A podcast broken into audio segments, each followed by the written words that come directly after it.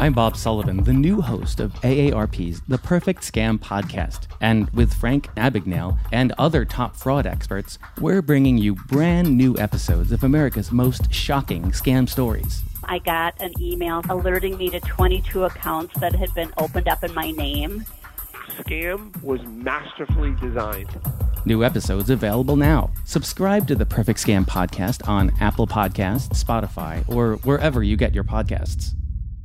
I'm Bob Sullivan, the new host of AARP's The Perfect Scam Podcast. And with Frank Abagnale and other top fraud experts, we're bringing you brand new episodes of America's most shocking scam stories. I got an email alerting me to 22 accounts that had been opened up in my name.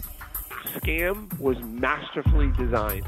New episodes available now. Subscribe to The Perfect Scam Podcast on Apple Podcasts, Spotify, or wherever you get your podcasts.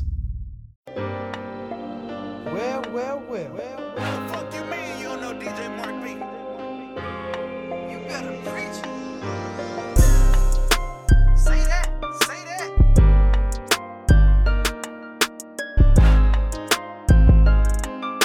Oh, you better go now.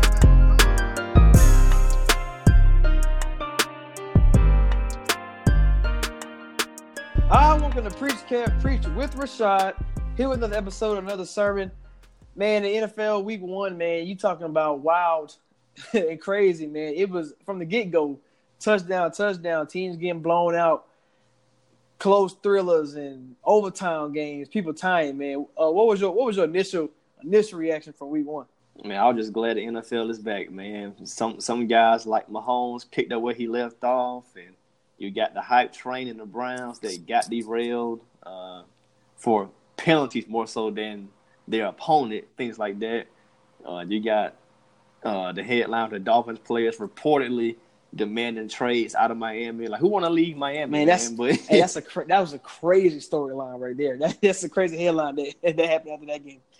Yeah, it was so many headlines, man. We had people on Twitter killing Matt Ryan. Like, come on, man, this is a top 5, top 7 QB in the league. Y'all mad because he up against a tough defense? Like, it was so much, man. You had Zac Taylor, his debut, almost took out Seattle with the Bengals, man. It was headline on top of headlines, man. So we can go ahead and get to it, man. Let's go right into it. I'm gonna go hit you with a couple quick hits. Go around the league real quick, all the games. Chiefs and Jags, like you said, Mahomes picked up right away. Really, the more headlines was from this game was that Tyreek Hill, Tyreek Hill got hurt.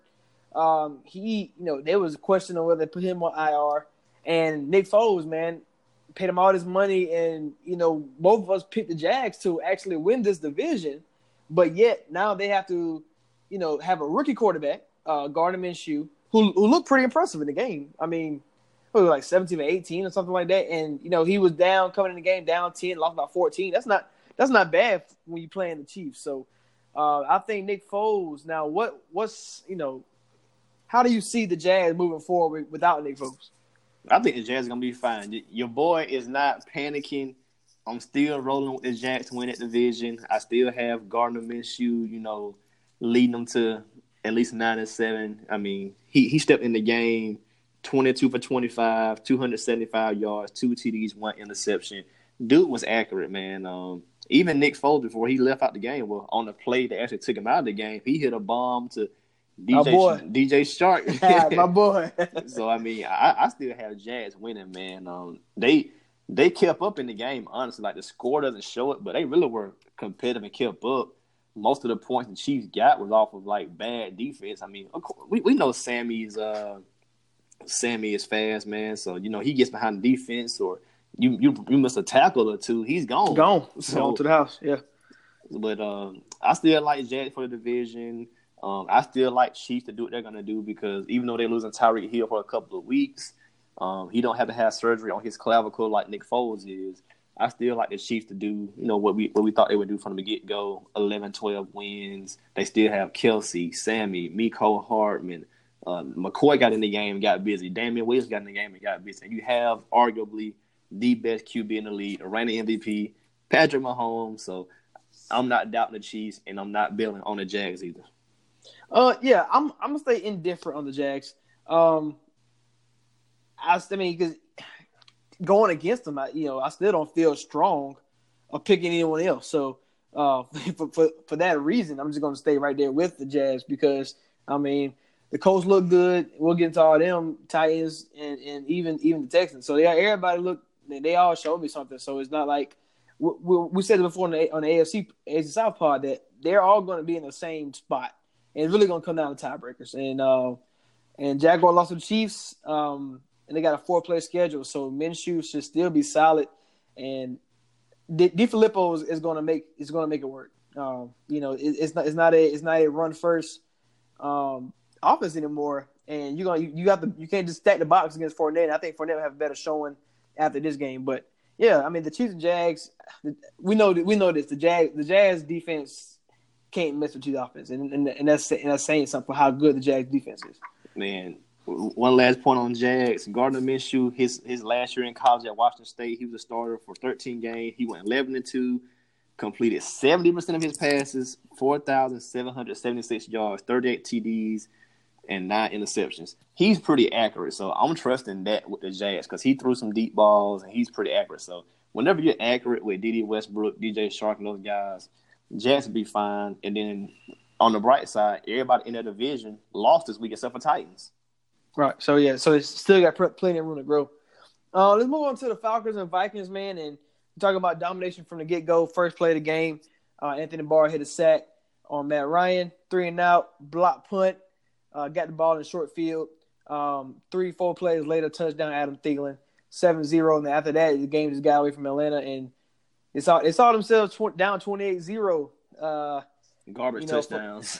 Yeah, exactly. So, yeah, they got 2 garbage touchdowns at the Vikings. Julio Jones scored his first touchdown against the Vikings on a rookie corner that the Vikings traded for during cut days. So, it's not like it was somebody very impressive and anything like that. So, man, we both picked the Falcons to win the NFC South. And from that, you know how the whole season, everybody hyped about Matt Ryan being indoors, blah, blah, blah.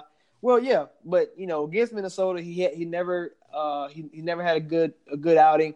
Me and Austin talked about this on Hunt for the Prize, the live show, and I said that he would be a dud as far as fantasy wise. And I mean, up until the touchdowns, the garbage buckets, he was. Game flow made him go pass heavy and even more late game touchdowns, garbage buckets. But the Falcons, man, they couldn't run the ball. Minnesota had so much attention on Julio Jones, and you would think Ridley and Sanu are good enough weapons to get open, but they couldn't get open. The offensive line could not block Matt Ryan at all. I think it was the next gen stat, and Danielle Hunter and Anthony Barr on their sack were the fastest sack of any game this past weekend, and that was like 3 seconds. So both of them getting in that fast. I mean, what do we expect? From Matt Ryan, who's not it's not like he's Deshaun Watson or he's Russell Wilson and can improvise. That's not his game. So I don't know, the hate of Matt Ryan it always sickens me because what else is he supposed to do? They trying to push the ball down the field. He got Derek Cutter from Buccaneers, and what did they do last year? Push the ball down the field. So if he needs to regroup and think about get quick hits, slants. Because Mahomes live off that quick slants, get the ball to your playmaker's hand, let him go to work. And I don't understand why they let Matt Ryan sit back in the pocket so long. Yeah, I only had 2 takeaways from the game. Falcons have a young offensive line. They drafted 2 of those guys in the first round this year. So one's off of season IR right now. He's broke his foot. Yeah, so they're gonna take a look. They're gonna take time to gel on the offensive line, but I'm not bailing on them as well. I still think they'll win the division. And my takeaway from the Vikings was I was just glad to see Dalvin Cook do his thing. Yes, sir. Man, whew. He's a top 10 RB in the league. I'll tell anybody that he's top 10. He's closer to that top 7 or 8. You got Zeke, Saquon, McCaffrey, Kamara. After that, toss up. Yeah, yeah. You start going off preference then. So, but Cook, he dual threat, run and catch.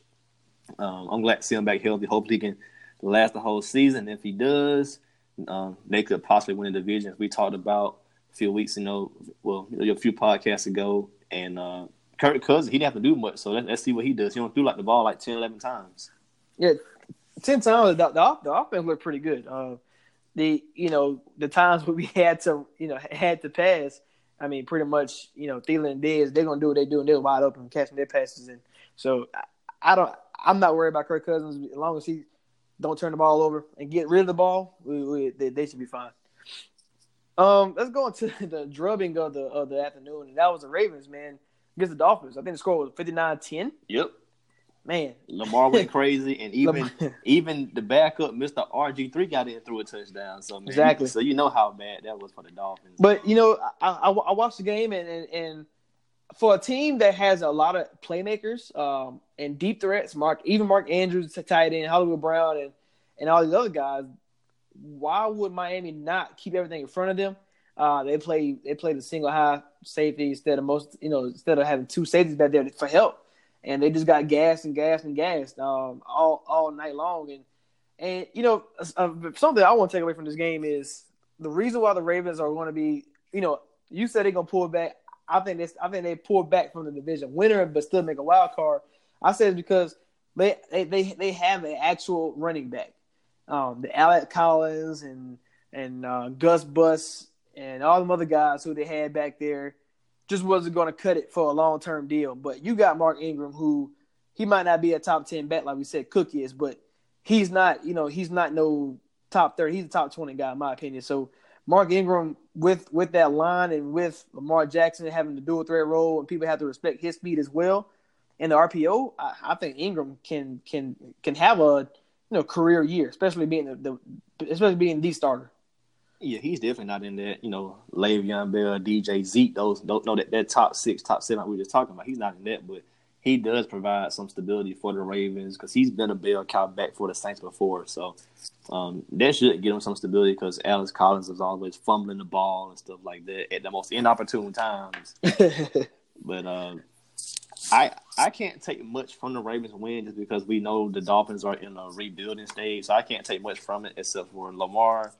People are kind of going overboard with the passing. Yeah, he threw some good balls, but, I mean, he's an NFL pro. He should be able to hit Hollywood Brown on wide open routes and Mark Andrews, things like that. So, I mean, he's a pro, but he's still not in comparison to a Drew Brees or in comparison to a Phillip Rivers.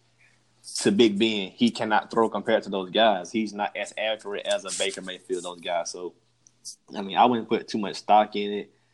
Those plays of Hollywood Brown, they were just kind of just take the top off plays. He won't do that every week. Guys will start smarter defenses with more talent. Smarter defense, right. Yeah, they'll start keeping their stuff in front of them. Yeah. Let's go on to the Buccaneers in San Francisco.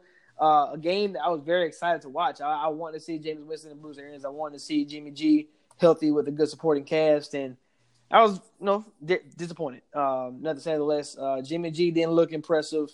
49ers only scored because James Winston didn't look impressive, and he throwing pick sixes. So touchdowns did get called back in this game. George Kittle had a touchdown. Cameron Brate scored twice, and both got called back. So. It was a lot of miscues, a lot of hurting yourself. But Jimmy G and Jameis Winston, man, as much high hope as I have for both of them, I'm done with Jameis Winston for now. It's a guy who have all the tools and everything necessary. He don't have the IQ, and that just after all these years, it kills me. And Jimmy G. ACL, I think we're just a year too early.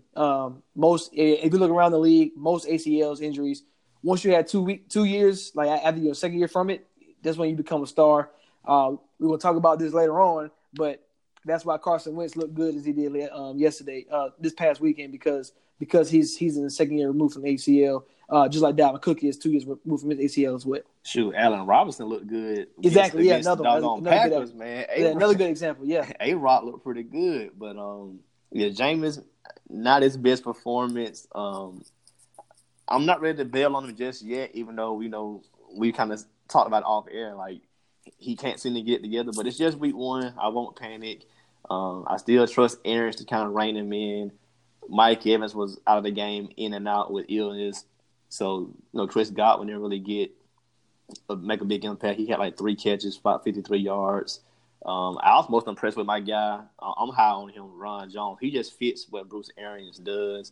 So I was glad to see him get some volume. Peyton Barber didn't get much volume. And on the 49ers side, their defense will be better than expected. Granted, they did get 2 pick-sixes on Jameis, but their defense drafted Bosa, and they paid guys to come over and play defense. On a personal offense, they're really paying is Jimmy G, so their defense will be better than expected. I still have them getting better as the season goes on because I think Jimmy G will kind of slowly start to get his rhythm. He wasn't impressive, but he'll get his rhythm as the season goes on. All right, next one, Le'Veon Bell returns to the football field after the year absence with all that craziness last year. Bills and Jets. My first initial reaction is the offense of the Jets.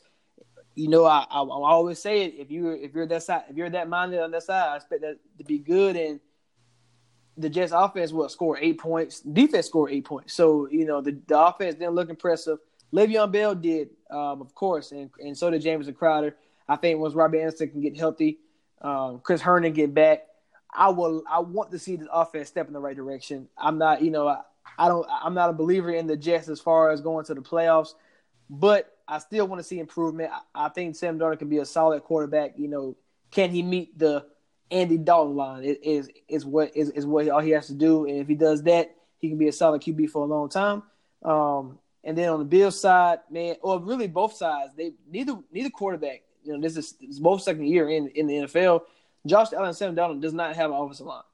And it's hard to assess your quarterback when your quarterback is running for them like their life.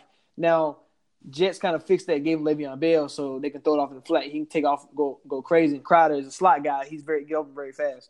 The Bills, on the other hand, Singletary and Cole Beasley are not Le'Veon Bell and Crowder. So that's only the downfall from that. But Josh Allen be running for his life.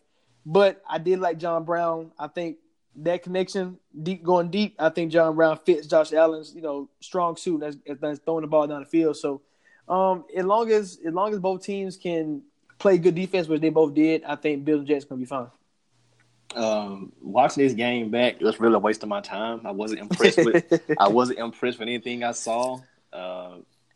Josh Allen turned the ball over way too many times, and they were lucky to even get back in the game and win it.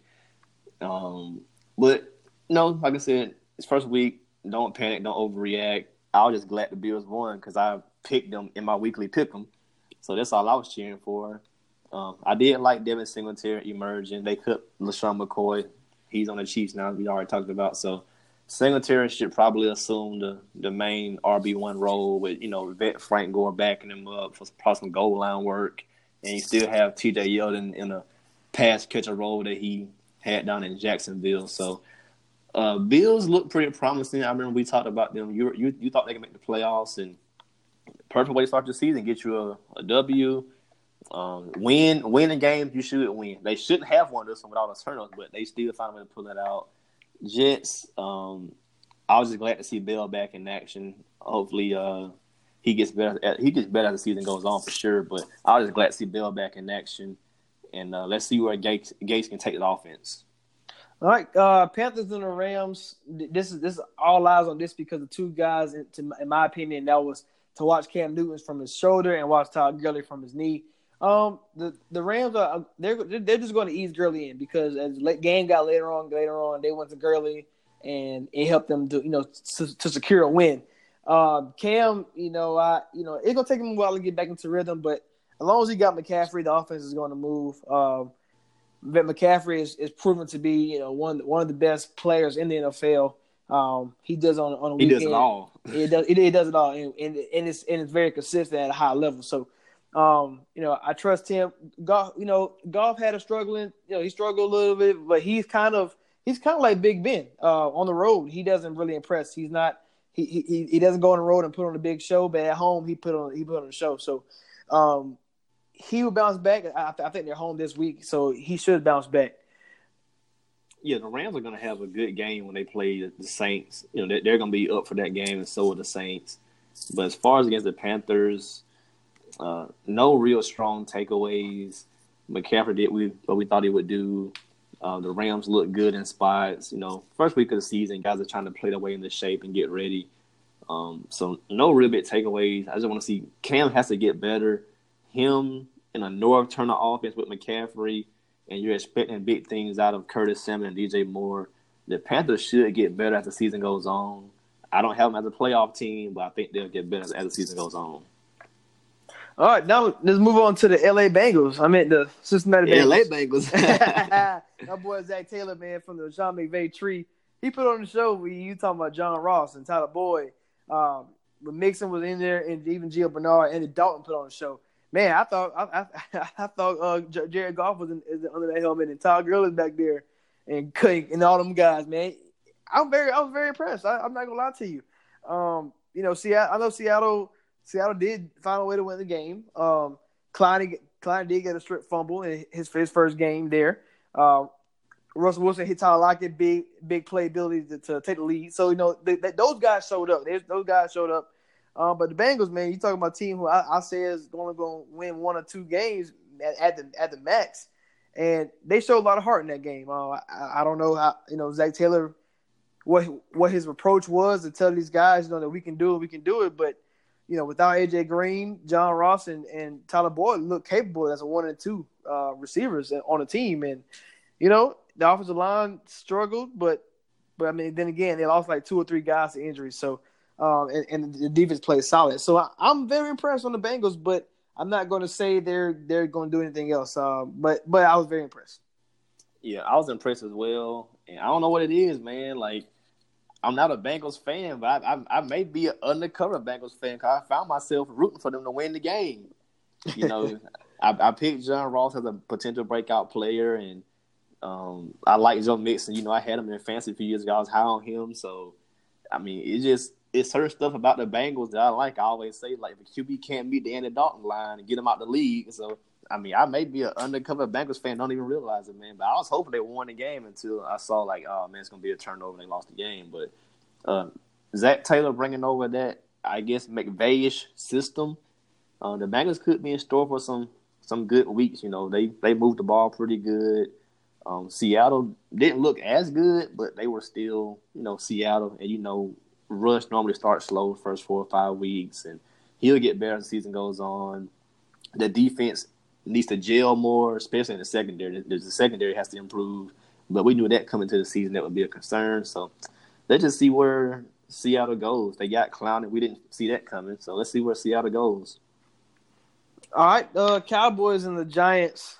And by the way, if Dak play like that again, he's going to ask for $80 million a year. $50 million. Hey man, Dak put on a show, man.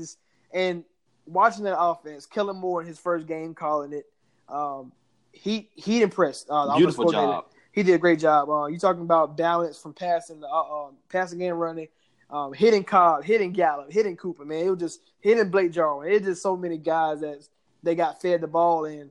Let me tell you right now, the Cowboys offense, I gotta win the division.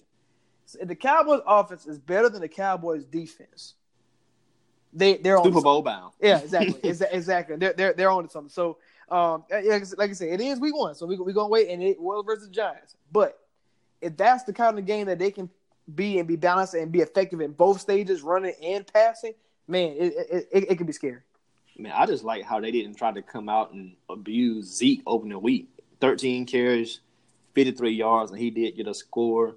And I know some of his work came as the time was dwindling down, but Tony Pollard had 13 catches too. So 13 carries. I'm sorry.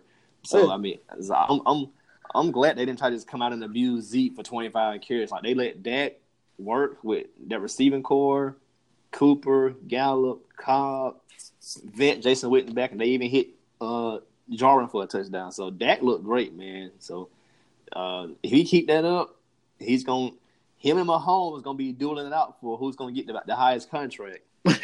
Oh, a little saying I always say is, like, when you get paid is when you get hurt.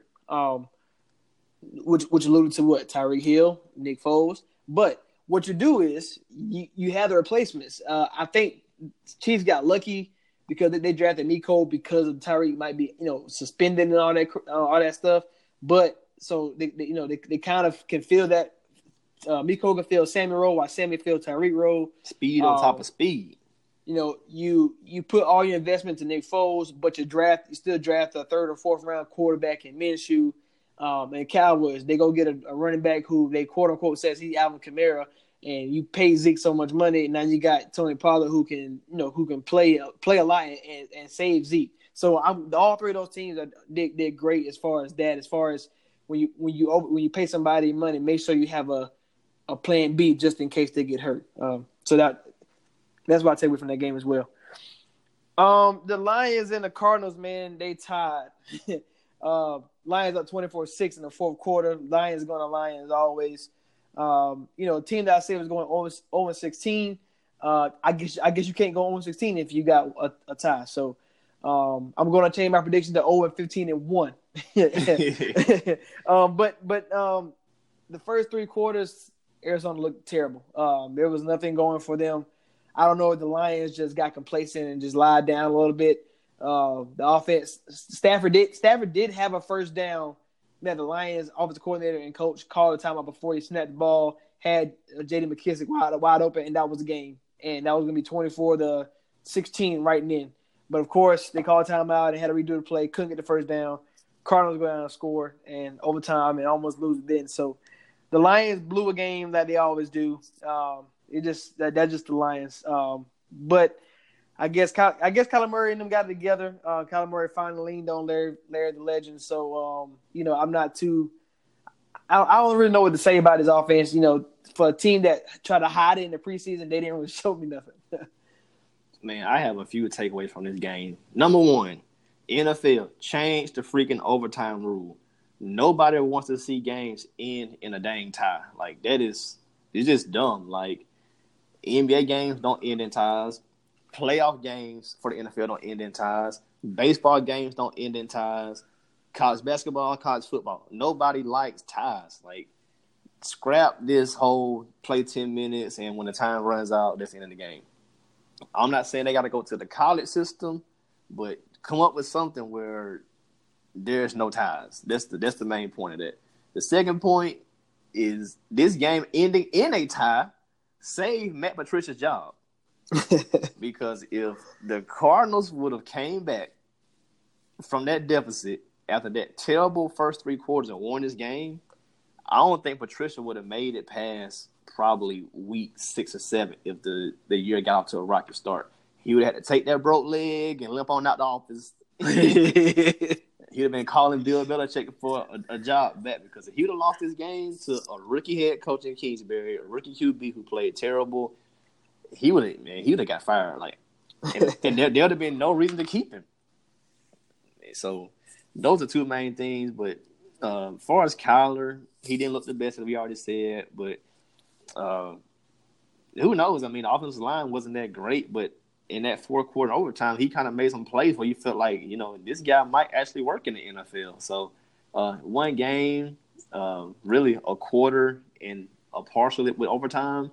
Right. Wasn't really impressed, but I wasn't like fully turned off either.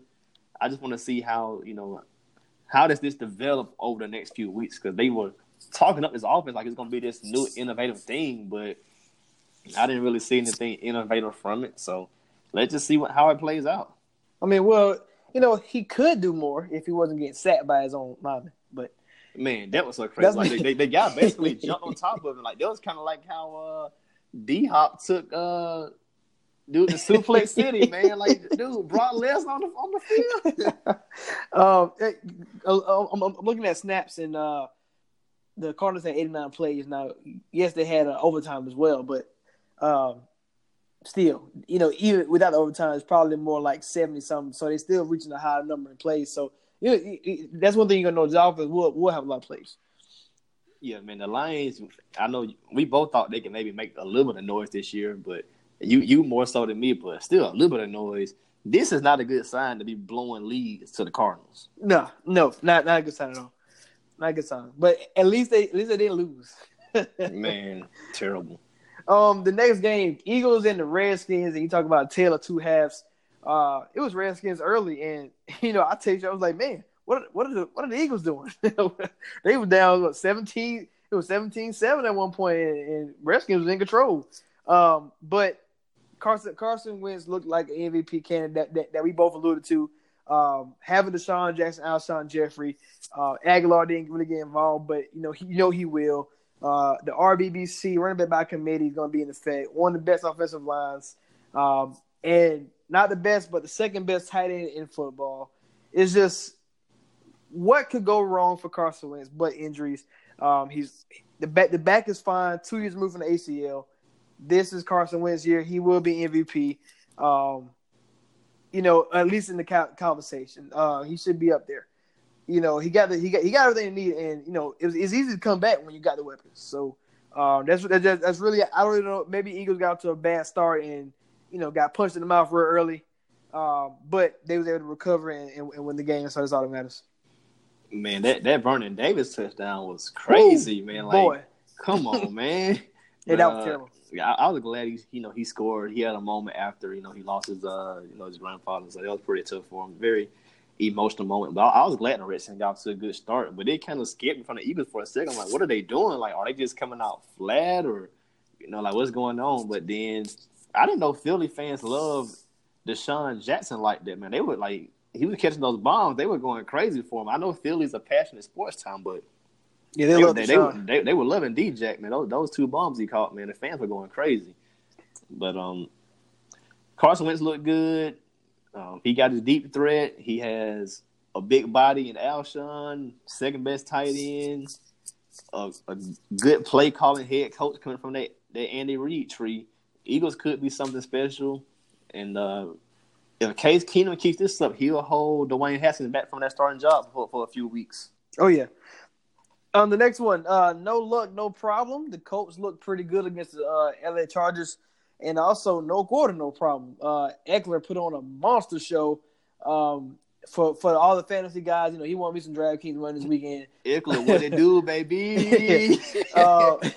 What does it do, Eckler? He showed everybody right then why you don't pay running backs. We talked about this throughout the. Two kinds of bacon and all kinds of delicious. Say hello to Donato's new Bacon Duo pizzas. Two pizzas, each with two kinds of bacon. Try the new Pepperoni Bacon Duo with pepperoni, Canadian bacon, and hardwood smoked bacon. And the Chipotle Bacon Duo with Canadian bacon and Chipotle seasoned bacon.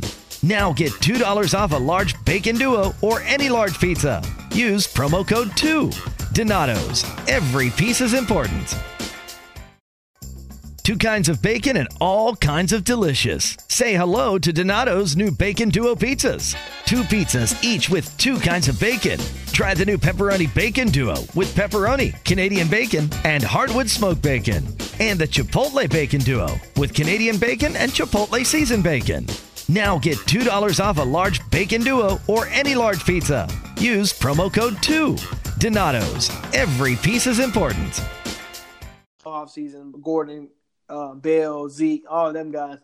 It's shown right here. Like if you have a guy, he's capable, especially in a good offense. If you're a solid running back, you're gonna do fine. Even Justin Jackson came in 8 carries or 9 carries for 57 yards. Like as a RBBC for them, they're gonna be just as good or not, if not better than Melvin Gordon. So I don't get Melvin Gordon's ploy. He should have already seen because he watched it and how Eckler and Justin Jackson are when they play. So I don't from that take, Gordon, you messed up. You might well just come on back and just hope the Chargers got room for you. And then on the other side, man, the Colts, they look fine defensively and offensively. I'll say they're a solid team. They won't be 5-11 like people are saying. They're not going to fall that bad. They're going to be around 7-9 to 9-7, depending on how things shake up. If they would have stole this win, they would have been 9-7. So now we're looking at 8-8, 7-9. I don't think there's still any other good big game. So I think they're going to play. They play Steelers later on at some point outside the division, and then they play who's another division? AFC East, so, and they'll play the Bills? Or no, they'll play Dolphins. So that's an easy win. So Brissett, what are your thoughts on him? He didn't look bad. The biggest thing is games like this will be where they miss Andrew Luck, that guy who can just make that one more play and get you that win and stuff like that. They'll miss that, but they'll still be an 8-8, 9-17 just because the last time Brissett was in, they didn't have this offensive line, they didn't have this much talent around, like T.Y. and Campbell and all those guys, Funches, and they didn't have that defense, which is a stout defense. So the Colts should be fine. I don't think their division will be a runaway. So as long as they're around 8-8, 9-7, they'll be in play for it to the last week of the year. And the Chargers and the Rams are showing, like, keep drafting RBs, build you up, and the Eagles now too. Just keep getting RBs, build you a committee, because one guy doesn't make or break the team. Like, Gordon has shown he's been injury prone in multiple seasons, so Eckler steps in, same offense, same system, had a field day. And I think Justin Jackson, as the season goes on, he's going to take on a bigger role, and he's going to still be pretty good. Kind of like look at the Redskins we just talked about. The guys got hurt, they're going to activate AP, keep on moving. Still got Chris Thompson, your pass catcher. Drafted Bryce Love, keep on moving. Exactly. Like one player, especially at RB, will not define your team. All right, so let's move on to our top storylines, man. And we talked about Tony Brown, and before our podcast dropped, or after our podcast dropped, he was released, and then a couple hours later, he was signed by the Patriots. A lot of conspiracy theories about this, and a lot of it's just a crazy, crazy thing that we've seen. I guess the kind of what I want the conversation to go is, whose side do you lean on in this situation as far as who was in the wrong, and then answer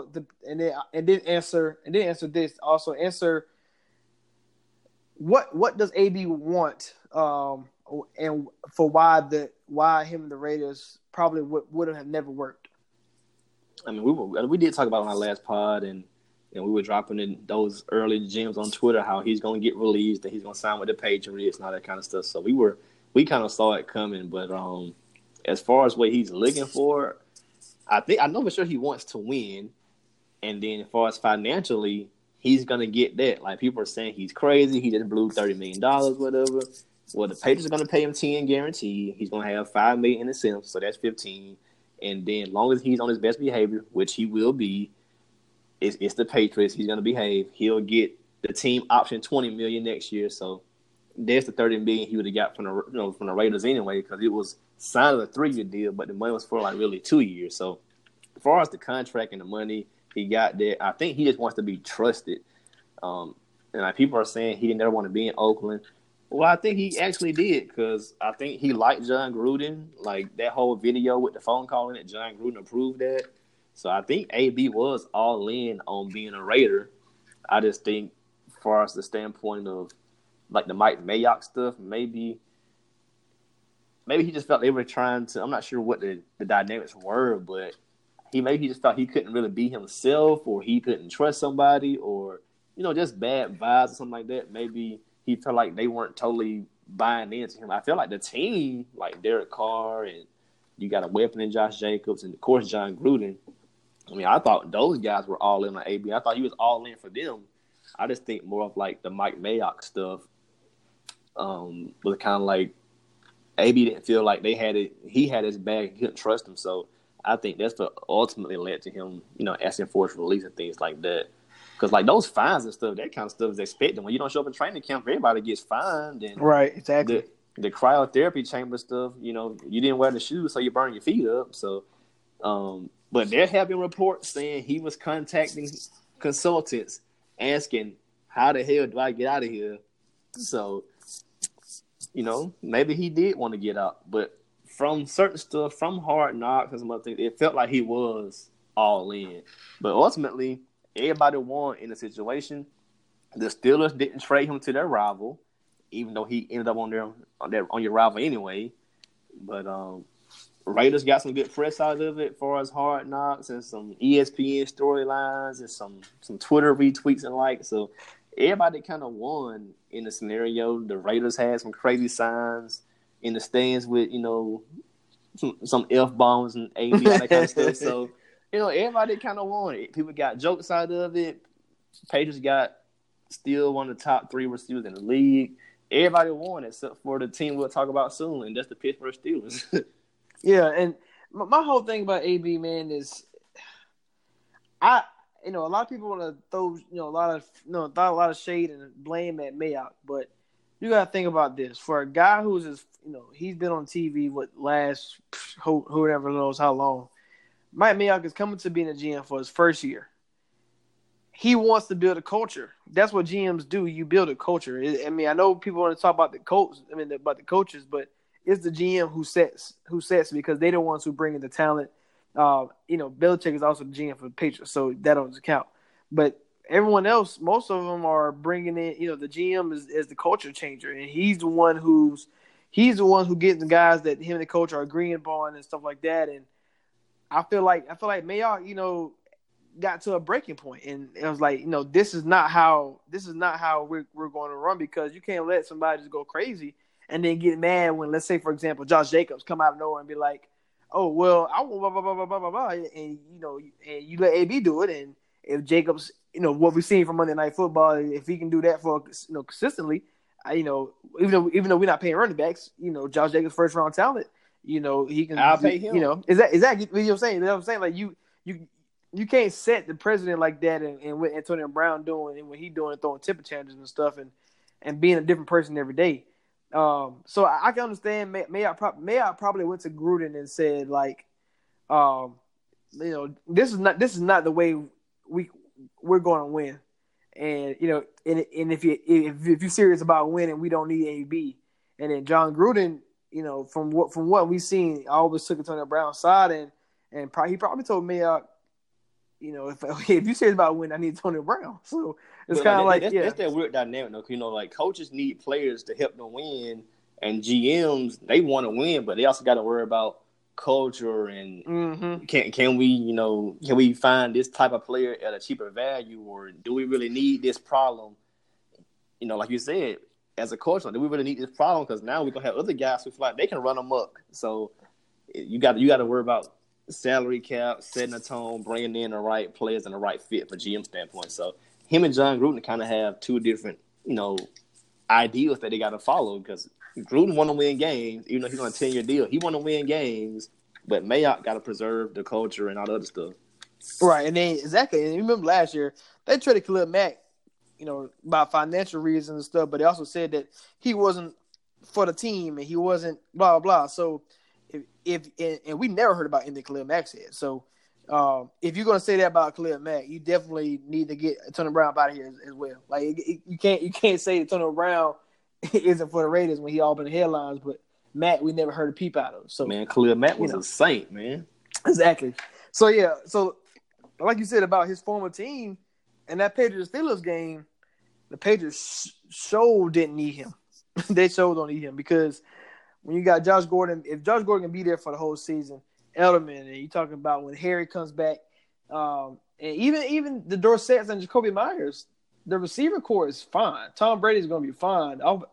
I trust Josh McDaniels, like, on my offense. Like 10 times out of 10, I trust Josh McDaniels, know what he's doing. And you've seen the running backs, Michelle, Burkhead, Damien Harris, and James White, they're all going to be used. They had Bolden in sometimes. Exactly. So they are going to be used. It's going to be an offense that's going to be spread out, and they're going to do a lot. And they traded Demaryius Thomas. He's gone, I guess, but he was not a factor anyway. But now that they got Antonio Brown, it's just the only way this doesn't pan out for the Patriots is if Antonio Brown blows them up, and for the rest of the 31 teams in the league, that's really our only hope for the Patriots, and them to get burned down with inside, because from what I've seen against the Steelers, 30 what was the score, 33-3, after doing something like that to a playoff caliber team, it's just like, man, do any other team have any chance? And that's what I'm going to be looking forward to the season, is how can you stop the Patriots, because in this game, it seemed like the Steelers was all in on stopping the run. which is why Michelle 14 carries did nothing. But then they got gas through the air. So what are you gonna take away?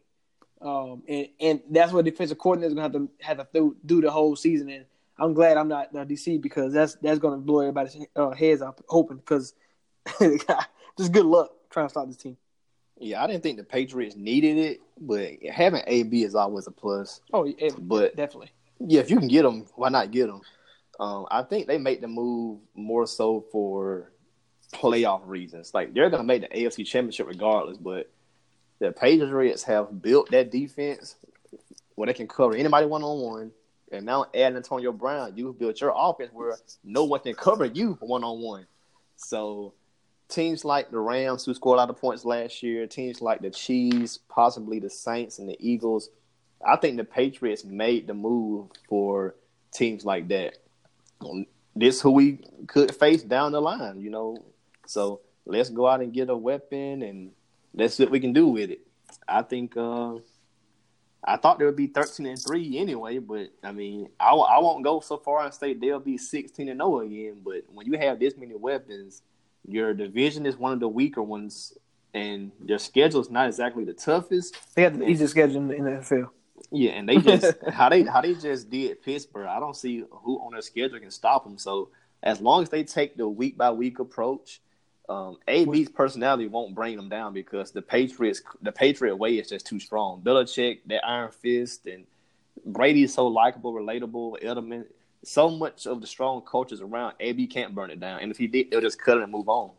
I was about to say because if he does, he's gonna wait at the perfect time. It's gonna be like the playoff game or something, and because we don't know how much is Antonio Brown a team guy. We don't know that because even at Pittsburgh they never won anything because Big Ben was for himself, Bell was for himself, and so was AB. So, but they did dominate for their little stretch together. But here, AB, will he get mad if because you know the Patriots, any day can be your day. Everybody's a weapon on the team, and you don't know who's going to go off that game. It might be James White. It might be Michelle. And Monday Night Football was Dorsett, but it could be Edelman. It could be Josh Gordon.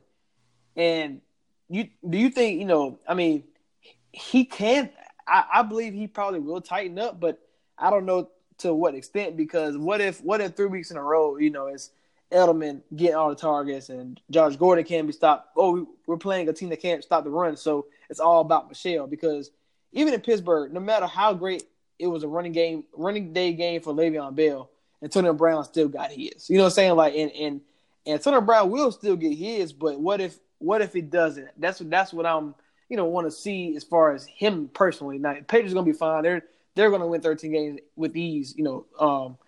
But personally, I'm looking at Antonio Brown and whether is he about me or is he about the team because he can win the Super Bowl and go down one of the best receivers of all time. Especially in this system with the Patriots, or he can be like he can flame out like Ocho Cinco did with the Patriots, or he will get passed up on first Hall of Fame ballots because of what he's done, just like T.O. I guess. It's more of a personal level for me, and I just don't know what to expect. No, AB he'll be fine because like they'll still feed him. Like he's not Randy Moss, but at the same time when you can't be covered 1-on-1. He's going to still get 1,000 yards and 8 to 10 touchdowns because that 2007 offense, Randy was almost a 1,500-yard receiver. Welker was almost a 1,200-yard receiver. And then you still had Dante Starworth, who almost had 700 yards, Jabari Gaffney, 449, Ben Watson, 389. So, and then from the backfield, Kevin Falk had 383. So that's basically your AB, your Edelman, your Josh Gordon, Dorsett, and James White right there. So. But see, I feel like James White better as far as passing game. I think he's better than Kevin Falk. The third receiver you mentioned, who was it, Gaffney? I think Josh Gordon is way better. Josh Gordon better than both of them combined, especially in his prime. So it's like what I'm saying. I can understand what you're saying. The offense was good, but yeah, they'll feed everybody. Yeah. You feed everybody, but it's like man. I feel like Edelman and Josh Gordon are too good to not have 1,000 yards as well. You know what I'm saying? And then also Michelle have a 1,000-yard rushing season with James White taking a lot of snaps from him. It's going to be crazy to see. And I know most of these guys are all these guys are unselfish except Antonio Brown. So that's the only difference. You know, Randy Moss was a smart guy, IQ wise and everything like that, and he understood what he know what it takes. So does Antonio Brown click? You know, does he does that click? That's all I'm looking for. Yeah, he'll be fine. So let's go to the actual Super Bowl champions, to the offseason Super Bowl crown champions, the Cleveland Browns. And what they showed against the Tennessee Titans for the first half, was okay. The offense, they got the ball into their playmakers' hands. Odell Beckham and Landry didn't come off the field at all. And they after the first drive, they were right down the field, but Tennessee settled in and got right defensively. And, Brown struggled a little bit. The offensive line can't stay upright, can't keep Baker upright, even though he held on to the ball too long. Can't wait getting the safety. A lot of guys making plays. But my whole thing about the Browns outside the offensive line was the defense, and the Titans defense put the offense in good situations, of course, which made it harder for that defense to put their cleats in the ground. But still, they made Mariota look like he was a good quarterback. He had like 3 or 4 touchdowns on 13 completions. They made Derrick Henry act like he was a receiving back. He never catched the ball. Of course, he catched one ball and goes 75 yards. They threw the ball 2 yards. Come on, man. Throw the ball 2 yards, run for 75. Exactly. and this Browns defense, they was very undisciplined. The offensive line was undisciplined. Got guys kicking guys in the head. And that's the reason why, I mentioned the Browns just don't know how to win. I don't know how we go. 2 years ago, they was the worst team in the league to now, we're playoff Super Bowl contenders. So, losing, they will get it right. I know they will. But, after a show like that, I'm glad that it happened week 1 because they can turn the season around, right? And then they can, use this as a learning lesson and get to the playoffs. Or the Browns going to Brown and be 8-8, 9-7, like they probably would have been regardless. Anyway, so it could be a two-way street here, but I'm glad it happened week 1, and let's see if they learn from it. I think the Browns will be fine because the game really wasn't. The score looks worse than what it really is because the first half was close. A lot of the drives the Browns had resulted in a penalty at the most inopportune time. So now you're getting taken out of field goal range. You're getting taken out of a potential touchdown situation. So you can't go get 17, 18 penalties for that many yards. I mean, that's just going to do you in every time. And then a lot of the penalties were just boneheaded penalties, like, the holding stuff or the unsportsmanlike conducts. And they tried to lay Mariota out late on the play. Like, what are you doing? Like, just play disciplined football. So, I think they have the Jets next week. They should bounce back with that win. But overall, just the team has to just maintain some form of composure. And I guess they really don't have that because you have so many young guys. You got a Baker who's a fiery guy, Odell who's a fiery guy, like Landry who looks composed on the field. He's a fiery guy. Myles Garrett, like you just got a bunch of fiery personalities that who also don't have the right person. Yeah, so if you don't have it'll never happen. But if Mike Tomlin was coaching this team, they'll be fine. Oh yeah. So somebody who can harness all that energy to the right time. So, but Freddie Kitchens, he has his work cut out for him. I still have Browns in the playoffs. I'm not gonna bail on because that they have too much talent for it not to work. They just need to get more discipline. Like you got to implement something. You get a penalty, $500 fine, $1,000 fine. You got to implement something where guys will be like, oh, it's cost me my check. I got to get it together. So, I mean, because that running laps and stuff, people hate that. But at the same time, when you hit guys in the pocket, they'll help out. So I just say implement some type of pool in the locker room. Like, hey, if you get a fine, it goes in the bucket, and we'll do something with the money later on. But they got to get disciplined, cut down the penalties, and they'll be good. That's all they really were missing the game because they played well. Baker's turnovers were in garbage time. Only thing y'all didn't like was he took a stupid sack from Cameron Wake. Like, get rid of the ball faster, man. That's what you did at Oklahoma. You got rid of the ball fast. Well, yeah, that's the thing. They trying to push the ball, you know, and they had a lot of players, but they're getting the ball to the playmakers really fast on wide receiver screens and stuff of that nature. But other times they're trying to push the ball. You know, there's nothing wrong with the little 5-out routes and little quick slants and stuff like that. Freddie Kitchens could get it together, but I said on the AFC North podcast about this coaching staff, and I don't trust it. So, and like you said, and you made a great point. If they have somebody who can lead the ship, Mike Tomlin, the John Harbaugh, the Pete Carrolls, those type of coaches will make this team. And I can count on making the playoffs, but you know, there's no leader on this team. I don't, you know, they all, like I said, all the leaders are young, so I don't really see anybody taking that front four. You have to trust Baker Mayfield, who, you know, questionable pass. OBJ is always in the media and all that stuff like that. So I mean, it could go either way. But I definitely didn't like what I saw as far as defensively, and that's just miscommunications and getting things right. Because you know, Titans, that's a solid defense, and you know, still got to play Ravens twice. And other teams like that, and you can play better offenses than Mariota. So we'll see. Yeah, Titans defense did look good. I won't totally discredit them. They did make some good pass rush and things like that, but for the most part, Browns were kind of helping both sides of the ball out by backing themselves up with holding penalties or helping y'all move forward with pass interference or roughing the passer penalties. Yeah, from that bad offensive line, the Browns, as far as just, you know, kicking people in the head, that's just ridiculous.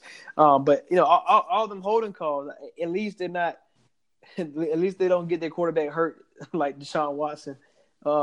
Monday Night Football, Texans, Saints. You talking about that was a great game, man. Like, that's one of the best games I've seen in a while, especially for a week one game. It got off to a slow start. Texans looked like they was in control. They was gonna win the game, up 21-10, and quickly was down 3 points. So, Drew Brees got it together. Alvin Kamara, Michael Thomas. You know what they're gonna give you.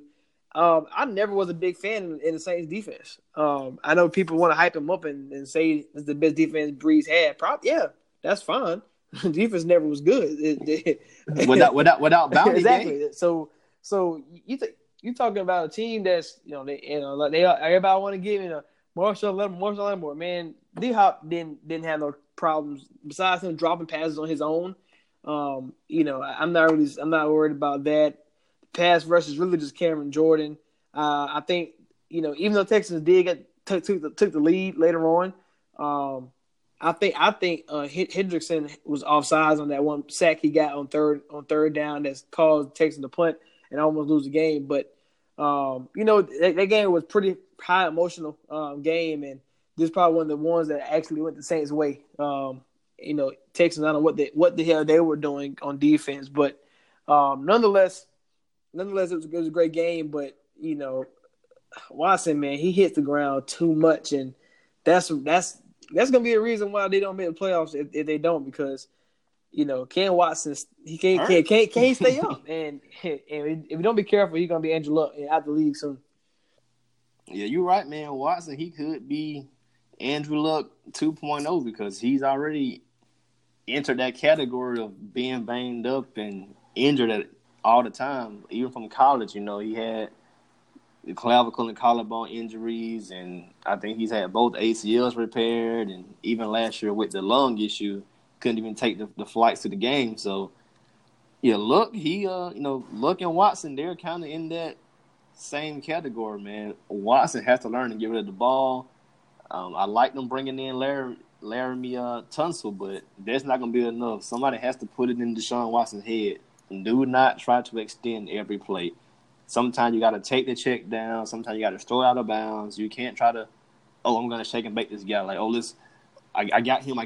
Now I'm trying to break a 15-yard run. Like, he's had a 20-yard touchdown run, but he almost hurt his lower back. So, you know, you can't sacrifice the season of the team for one touchdown like that. When you score, y'all need the points, but, you know, you can't sacrifice a season like that. So, hopefully somebody can sit him down. Like, look, you got to get rid of the ball. You got to protect yourself. Just like we were saying about Baker. Get rid of the ball faster, man. You can't take all these hits. It's not sustainable long term.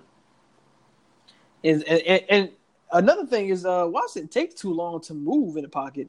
He gets sacks by himself on his fault, because let's say the pocket is collapsing.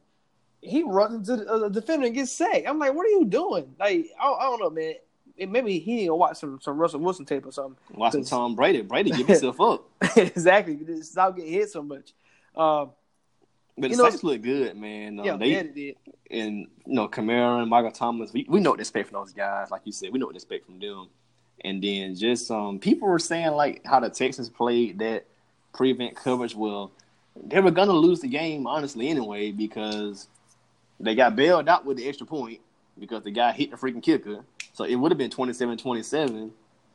And Romeo Crennel, he's aggressive, but at times. So, he took the conservative route. We're up by 1 point. So let's try to keep everything in front of us. They only have one timeout. But the thing about it is, when you have one of the five greatest QBs on the other side, easy connect. Get out of bounds, you clock it, and they use that timeout perfect. It went against them. Then you're inside the dome with Will Lutz, who has a pretty strong leg. I mean, he did miss one early in the game. So, you kind of played the odds of we up by one. They only have one timeout. When would they use it? So I can't blame the Texans for that. They played it somewhat safe. But also, when you see the outcome, you judge it like, well, they played it bad because they gave up a 7-yard little easy route, called timeout, and now they won the game. So we always judge stuff off of the outcome. Like, if the Texans would have played aggressive and got beat on the top, it would have been like, they're done for that. So you can't always judge about that. You got to just look, we're up by 1 point, we're going to play it safe. Keep it in front of us. Oh, yeah, but to me, my thing is, if you're going to play off, you need to be aggressive up front, and that's the blitz. So, it's just how it is, and Texas is going to learn from it. So, but I think both of those teams, I still think are pullback teams. So, I'm hoping the Saints can lose week 2, and Texans go 0-2, just to make sure my predictions be right. Oh yeah, we got Saints missing the playoffs, and we don't think Texans win the division. So, we need more losses. Hey, that's the game that should have tied. Yep, man.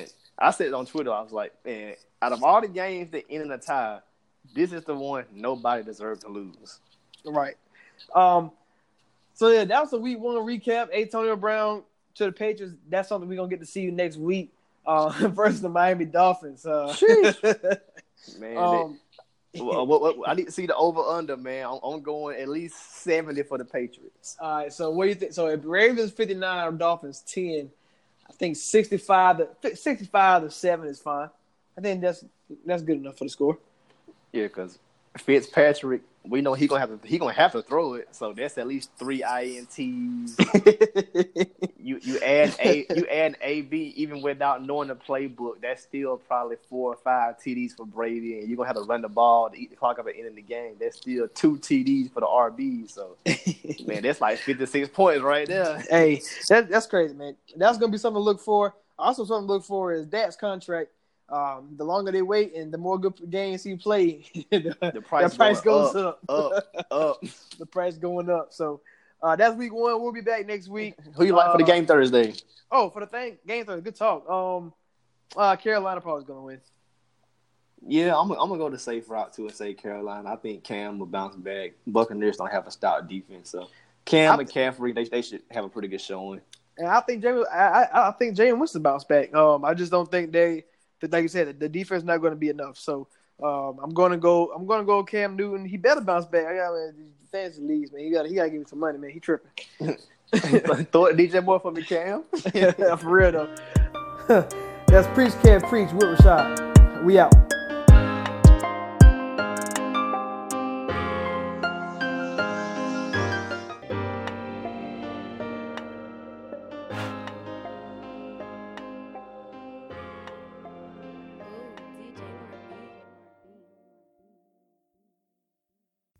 This year has us all wanting to be healthier, and that includes our eye health.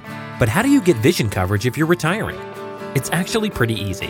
VSP, the vision coverage many people get through work, offers individual vision plans. Enroll anytime, on any device, and start using your benefits the same day. You don't need to be an employee to get employee-level vision coverage. Visit vspdirect.com today. That's vspdirect.com. Donato's just didn't add bacon to their pizzas. They added bacon to their bacon. Canadian bacon and hardwood smoked bacon. Or Canadian bacon and Chipotle seasoned bacon. Get $2 off a large bacon duo or any large pizza. Use promo code 2. Donato's. Every piece is important.